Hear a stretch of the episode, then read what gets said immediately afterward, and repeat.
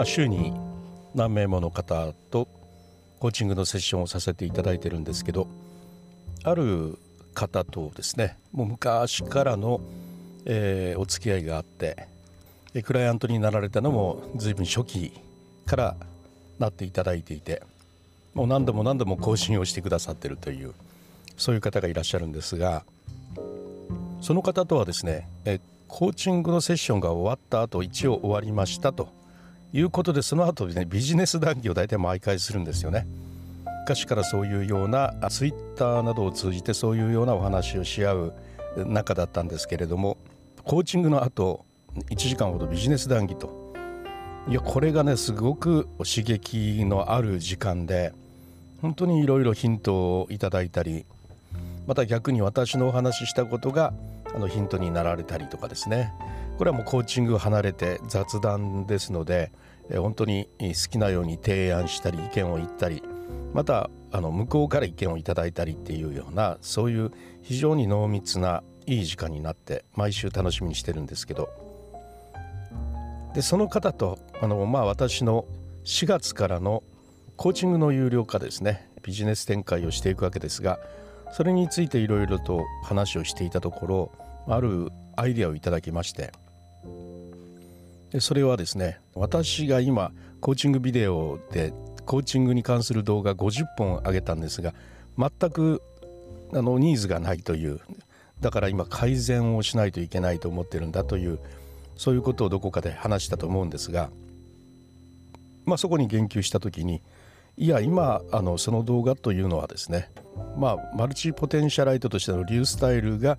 出していてそしてまああの見る人っていうのはコーチングをしている人がそれを出しているというようなその関連性というのがつかみにくいのかもしれんと。だからもう完全にコーチングをしている人間のアカウントを作ってそして、えー、チャンネルのあのアイコンもそのアカウントで揃えてそうしてはどうかというのをいただいたんですね。確かにそうだなと思って。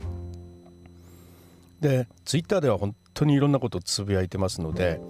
ブログのこととかね定年後の仕事のこととかいろんなことつぶやいてますのでまあコーチングはその中の一つということなんですが、まあ、その中の一つとしてポンとあの動画を出しても、まあ、私の属性に興味を持ってくれている人の中のほんの少ししかね私のコーチングという側面にあの反応してくれる人っていうのはほんの少ししかいないはずなのでそこでいくらやっていてもあまり効果がないんじゃないかというそういうわけですね。そこでコーチング専用のツイッターのアカウントを立ち上げたんですね。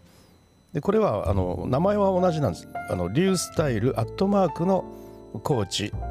だったっけ？なんかそういうコーチングですよというのがはっきりわかるアカウントにして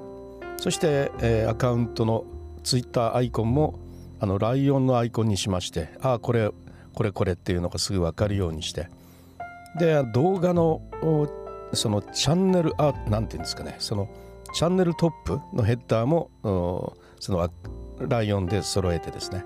あのライオンが私のあのトレードマークになるような形で進めていこうと思ってブランディングしようというふうに考えてですねいるいるとこなんですね。で合わせて、えー、ノートも開設をしました。コーチング専用のアカウントですね、えー、それも開設をしましてこれもあのヘッダーもアイコンも全てあのライオンで整えているということで。でこのノートの方にですね日々のフローの記事をどんどんどんどん書いていきましてそれと同時にコーチング動画をそこに入れていくという。そういうことで、まあ、あのコーチングということについてまあ、SNS ですからねノートはね結構たくさんのこの属性の人が見てくれることになるはずだし、まあ、そこが動画が上がっているぞっていうことだったらそこから見てくれると。ですからあの検索で見られるというより、まあ、あの人気ですね。あのノートのあのファンの人が見てくれるようになるというそういうことでいいんではないかと。つまりノートとツイッターとうん動画というこの3つの回転を考えていったらいいんじゃないかというそういうようなことですね。これとてもいいなと思ってですね。それであの、えー、早速日曜日からね、始めているとこですリュースタイルがやっているということはもう当然分かっていることなので新しく作ったアカウントをリュースタイルの方でフォローしましたしコーチングアカウントの方が何かつぶやいたりノートを書いたりしましたみたいな記事を書いた時にはツイートをした時にはリュースタイルの方がそれを取り上げてリツイートするというような形で広めていくようなね拡散するというようなそういうところで今進めていこうというふうに思っています。ですからまあコーチングの動画っていうのは非常に検索としては難しいなと思ってたんですがそういうようなあのいわゆる気に入ってくれた人たちが見るという一つの仕組みっていうかですね大元の場所をノートに定めておくというのがとてもいい考え方かもしれないなというふうに思ってます。でコーチングについてはブログもちゃんとあってこのブログを生かしきれてなかったんですね。これもやっぱり同じで、えー、っとそのブログに書く記事というのがなんか検索される言葉っていうのが非常に作りにくくて集客するための窓口に非常になりづらいというのがありましてね。ところがやっぱノートと連携させているとお申し込みはこちらからみたいな形でブログの方に入れていったりとか、まあ、ノートに書いたことをさらに洗練された形でブログの方に残してストックして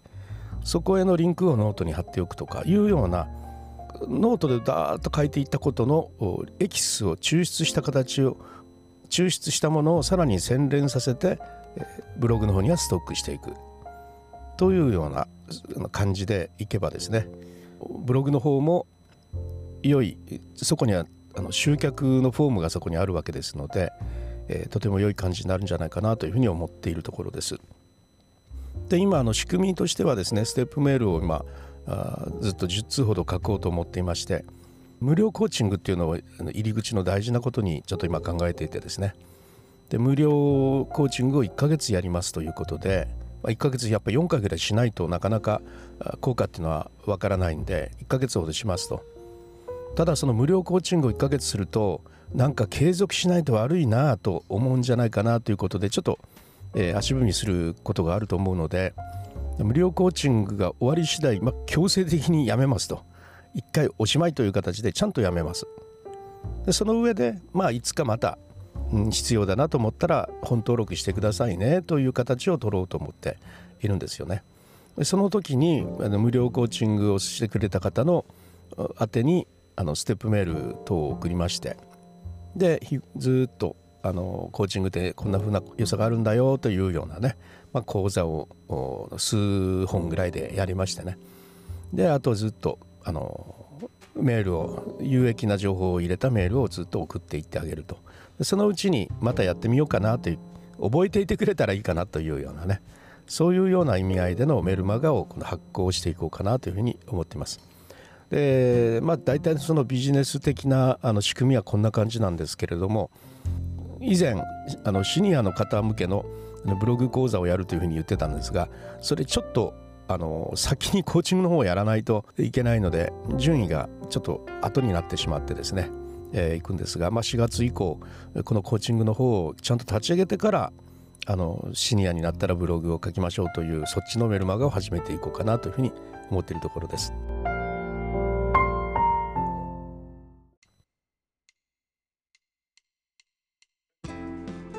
はいいかがだったでしょうか？ビジネスっていうことについてその仕組みを考えていくのはとっても面白くてワクワクしますね、えー、せっかくのこう、ね、SNS やネットや